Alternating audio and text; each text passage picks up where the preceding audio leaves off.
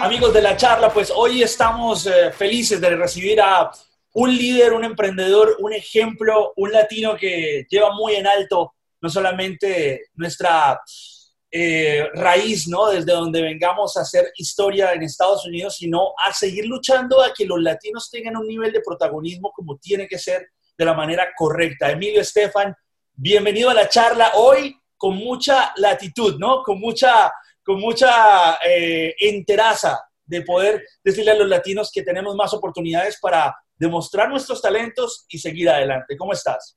Muchas gracias. Gracias sobre todo por tomarte el tiempo de, hacerme estas preguntas sobre la, conferencia. Pero más que todo, como dices, es un momento, tú sabes que, vemos el triunfo del mercado latino, los emigrantes.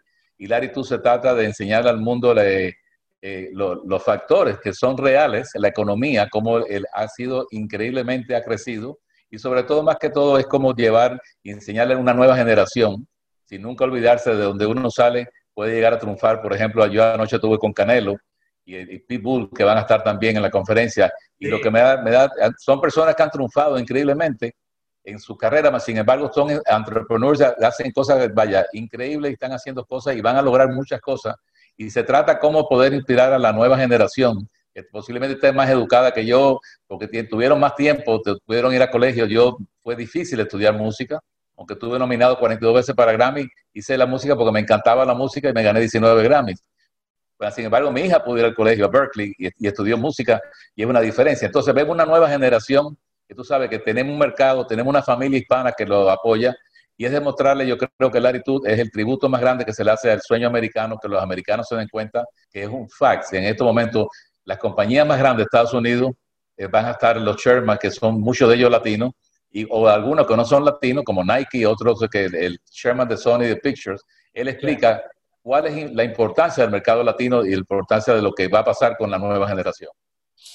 Emilio, cuando, cuando tú hablas de tu historia y cuando tú hablas de esa específica anécdota de la música, ¿no? Que como a ti te tocaba tocar el acordeón, ¿no? Para poder sobrevivir los primeros días en Miami, ¿no? Nadie sabe todo lo que te tocó pasar, ¿no?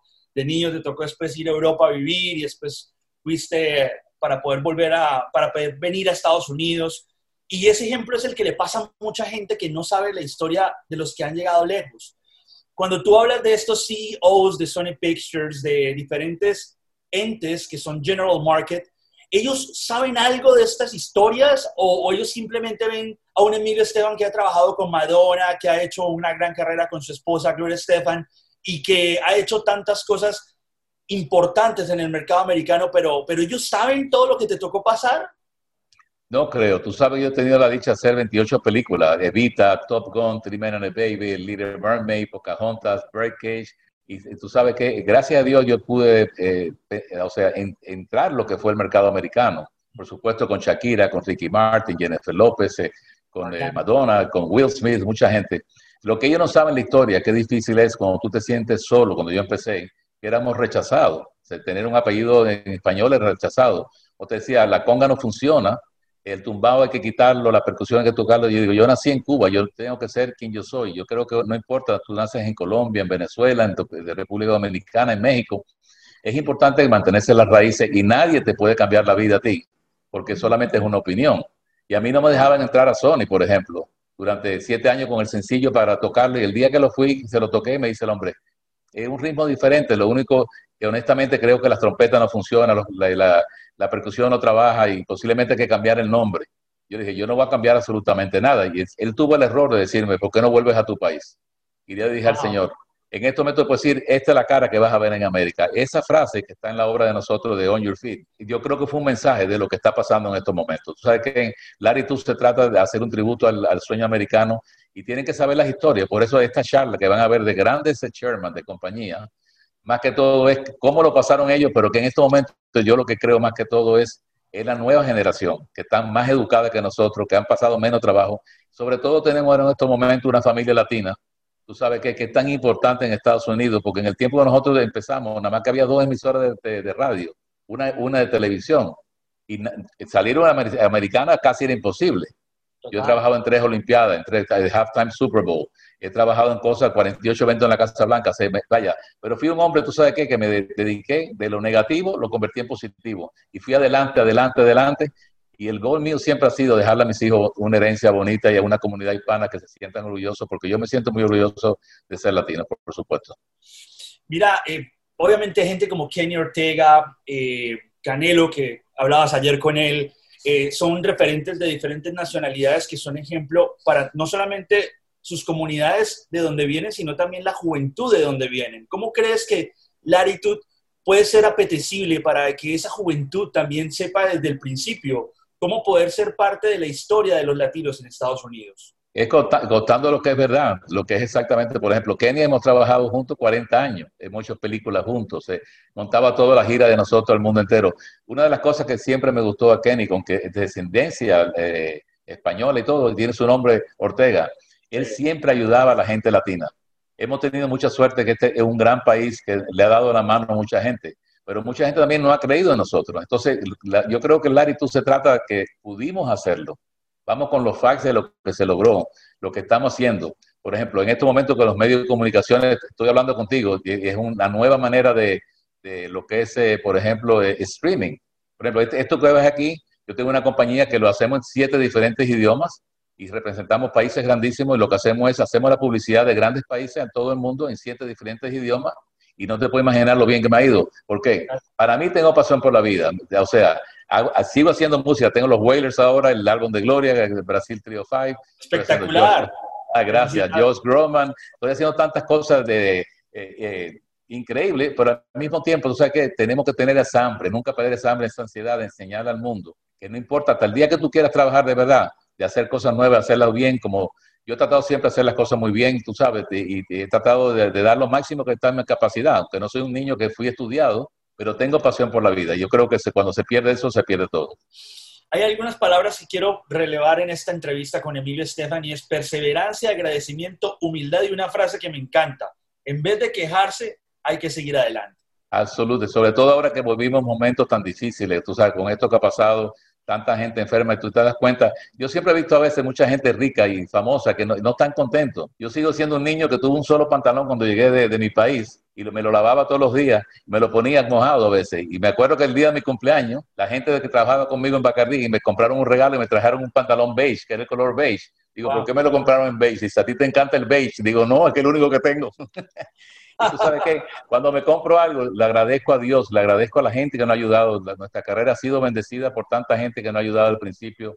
Aunque fue difícil, aunque tú no quieras creer, fue tan difícil porque traer un nuevo sonido a un país, traer un nuevo de, eh, nombre, es muy difícil porque la gente a veces va con lo presidible. Pero en estos momentos vas a ver una generación nueva, la cual va a poder tener la base de, de información, educación, pero el sabor de nosotros. Y creo que esa combinación es lo que nos va a llevar todavía a crecer mucho más. Cuando pasen muchos años, muchos años, vas a ver cierta gente que va a dejar una historia y ojalá que la mía sea un pedacito solamente de poder abrir un poquito más lo que fue la puerta de lo que el momento más difícil que fue cuando empezó el mercado latino. Emilio, tú has vivido, yo diría que las etapas más importantes de la historia de la música en, los últimos, en las últimas décadas, en los últimos años. A ti te tocó desde lo análogo al stereophonic y después eh, lo, lo, digital y después la evolución de, en lo que estamos ahora. Algo muy rápido que quiero tocar en esta entrevista es, ¿te preocupa un poco esa, esa cortina de humo que venden las, las redes sociales sobre la vida perfecta? De que nada, todo está perfecto como lo muestran en las redes sociales, pero realmente la vida de muchas personas no está pasando por el mejor momento. De pronto esas personas quieren a los artistas vivir una vida llena de lujos y piensan que todo es perfecto, realmente no lo es. ¿Tú qué, qué opinión tienes frente a esta nueva realidad virtual que estamos viviendo y ejemplo directo para nuestras nuevas generaciones? Sabes que yo pienso que las redes sociales puede ayudar mucho a, hacer, a llevar nuestra música a todas partes del mundo. Al mismo tiempo, creo que las redes sociales, este es, eh, gente publica cosas que no son verdad y la gente se lo llega a creer. Y yo a veces me empiezo a reír porque pongo, digo, pues, donaste tanto mi dinero a esto, hiciste esto, y es mentira completamente. Lo que pienso es que afecta mucho a una nueva juventud. Se ve una juventud a veces porque la gente a veces es muy dura con algunas personas. Todo el mundo no puede ser bonito yo nunca me consideré bonito, pero que te pongan feo todo el tiempo es todavía peor, ¿no? Entonces te digo, eh, los niños se afectan mucho con eso, ¿entiendes? Y, creo que definitivamente lo que yo pienso que es bueno enseñar, para mí yo trato de hacer en, la, en las redes sociales, no son los, momentos a lo mejor que me como a lo mejor un filete, sino eh, enseño un momento cuando estoy abrazando un perro o cuando estoy a un hijo mío. Yo creo que hay que usar las redes sociales, tú sabes que más... Eh, yo creo que más humildad, más, tú sabes que más tú no vas a llegar a ser un número uno porque te tengas un Rolls o porque tengas un Rolex o algo, sino vas a llegar al número uno por tu calidad. Ah, en estos momentos las redes sociales enseñan lo que es la persona. Y la, gente, los niños son muy inteligentes, la juventud ahora se dan cuenta cuando alguien es real o no es real y creo que eso te ayuda mucho. Pero sí, eh, yo siempre digo a la gente que tengan cuidado cuando pongan noticias y cosas que son mentiras porque pues, perjudican y de, de, vez en cuando es una gran irresponsabilidad cosas que hacen como esa pues, y más que todo que te digo, que la usen más que todo para influenciar a ciertas personas y ayudar. Hablemos de Latitude en el sentido de la transmisión en vivo. Esto va a abarcar eh, un schedule que la gente se va a poder conectar a nivel mundial. Van a haber premios de liderazgo. Eh, ¿Qué otros detalles tenemos que conocer y cómo la gente va a poder llegar sin ningún problema a ser parte de esta gran convocatoria? Tú sabes que solamente registrarse entre el 24 y el 27 en latitude.net y ahí van a poder ver todas las conferencias con gente impresionante y cosas, historias que van a ser impresionantes. También el tributo que se le hace a Eva Langoria, una persona que yo quiero mucho, que se ha ganado todo lo que tiene porque es una gran trabajadora, José Andrés, el gran chef, que se ha dedicado, tú sabes, a alimentar a la gente desamparada. No importa de qué color tú seas, de dónde viene. José Andrés ha ido a los, lugares peores cuando pasa un ciclón o en Líbano. O sea, no es, no es, un ciudadano de un solo país, es un ciudadano del mundo. Yo creo que cada día vemos que los ciudadanos tienen que ser más del mundo y eh, unir, sobre todo con esto que está pasando con la internet y todo, tratar de acercarse más a todo el mundo, tratar de tener más comunicación para evitar todos los problemas. Fíjate que esto que ha pasado ahora ha pasado y le ha tocado a todo el mundo. No es que tú eres pobre o eres rico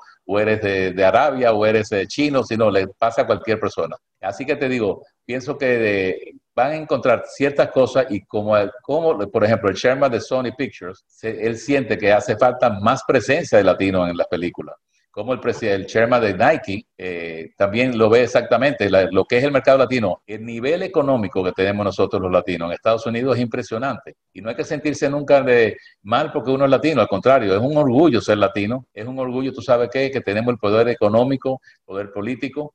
Y yo creo que esto se logra todo con la unión. La unión del latino no puede haber una diferencia entre un mexicano, un colombiano, un puertorriqueño, un cubano, sino todos somos una como digo yo siempre, una sola bandera de un solo color que la cantó Elvis, Crespo. Y es una canción que me gusta mucho porque al final se trata, o sea, que la unión viene el poder. Y la unión siempre sin exigir, sino enseñando lo que estamos dando a este país. Pues Emilio, muchas gracias por estar en la charla. Yo te agradezco personalmente el tiempo, esta iniciativa como siempre de emprendedor, de ejemplo para los latinos. Eres un líder autoritario de poder dar cualquier consejo. Creo que todos te seguimos por eso. Eres un gran exponente no solamente de de ese liderazgo que necesitamos tener todos los latinos, sino de esa humildad y de ese apoyo que todos necesitamos. Sé que en este tema de la pandemia ayudaste muchos doctores y mucha gente con gloria y que fuiste un líder en todo momento como siempre lo has hecho y te agradecemos por eso, amigo. Mi padre siempre me dijo que dar es mejor que recibir. Queremos mucho y gracias por tu tiempo, ayudarnos. Ojalá que todo el mundo se, sea una inspiración esta conferencia porque el señor de Trujillo y Gary, te digo, han hecho un trabajo y de verdad que estamos trabajando todo el año para que la gente deje un buen mensaje al mundo de lo que somos los latinos y el amor que tenemos a este gran país también. Muchas gracias, Emilio. Dios te nos vemos pronto, si Dios quiere. Chao. Bye.